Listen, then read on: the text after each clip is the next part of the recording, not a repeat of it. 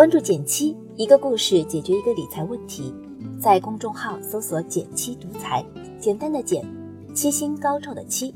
关注后回复“电台”，十本电子书，请你免费看。快到年末，盘点二零一八年最火的宫廷剧《延禧攻略》一定榜上有名。我也不能免俗的追了这部剧，欣赏剧情的同时，也从其中收获了一些理财的感悟。今天我们的故事就从《延禧攻略》来看看除了宫斗之外的三层理财方面的思考。相信很多人对于理财的最初理解是从“开源节流”这四个字开始的，但是“开源节流”真的只是节俭开支？广开财路这么简单吗？看过《延禧攻略》，你就会知道，原来这四个字背后隐藏着巨大的财富秘密。你对开源节流是否也有自己的小心得呢？欢迎点赞留言与我分享，我会看哦。老规矩，先来说答案。在《延禧攻略》里，关于开源节流这件事儿，我看到了三种境界。对于我们普通人也是很有借鉴意义的。具体是哪三种境界呢？从初阶到高阶，分别是从节俭至上、盘活资本到长线思维这三种境界。有没有觉得很新鲜呢？且听我细细给大家说一说。首先来看初阶，节俭至上。在《延禧攻略》这部电视剧中。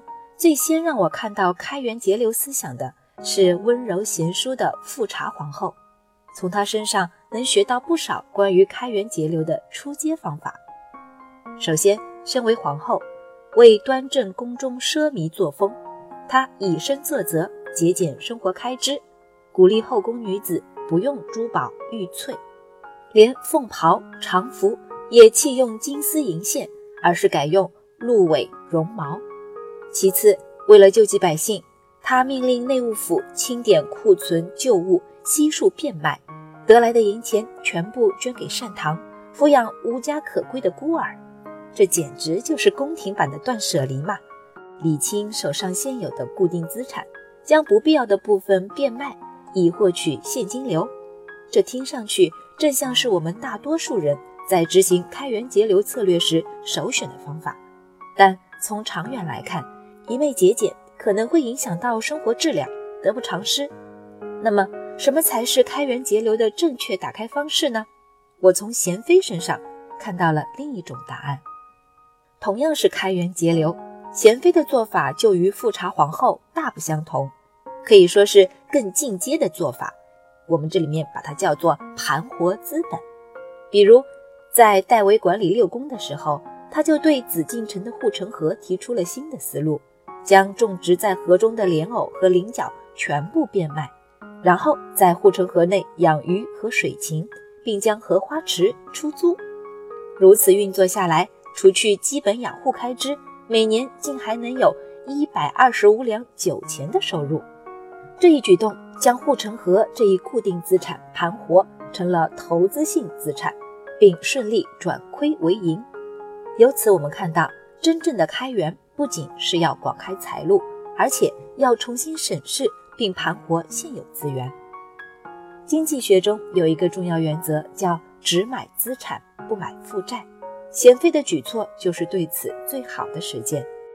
通过精心运作，将原本宫廷的负债项转化成可盈利项目，称得上是技高一筹。虽说贤妃盘活现有资产的能力令人叹为观止。但在我的眼里，开源节流的最高境界还是乾隆皇帝最清楚。这也就是我们前面提到的理财最高阶的层次——长线思维。记得剧中有一段是说山东等地遭遇水灾，乾隆皇帝为了赈灾，召集大臣们共商对策。皇帝要求户部免除全国钱粮一年，但李氏大臣告诉皇上。如此一来，会导致户部入不敷出，造成朝廷赤字。如果你是乾隆皇帝，面对赤字和灾情，会怎么选呢？从短期来看，免除钱粮的确会造成国家的财政赤字，但从长期来说，只有平息水患、安抚百姓，才是国家长治久安之道。这就看出乾隆身为帝王的远见，开源节流需要从长远目标来思考。在我们生活中订立开源节流的目标时，其实很容易囿于眼前得失，月复一月的记账，断舍离式的佛系生活，竭尽所能在手上现有资源里寻找开源节流的目标，这些都没错。但是你的长期目标到底是什么呢？是一时的节俭存钱，还是对自我更高的期许？比如希望在未来三至五年间有一个职业和薪资上质的飞跃。如果是立足在这样的高度，你对于现有财务的管理和开源节流的方案是否会有新的认知呢？听过了上面的故事之后，我们也知道，仅仅是开源节流也有不同层次的做法，从简单的勤俭持家，到进阶的盘活资本，再到理财的长线思维。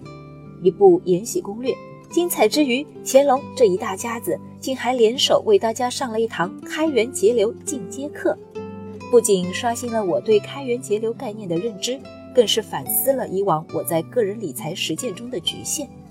这部《皇家理财经》真是值得我们好好研读和实践呢。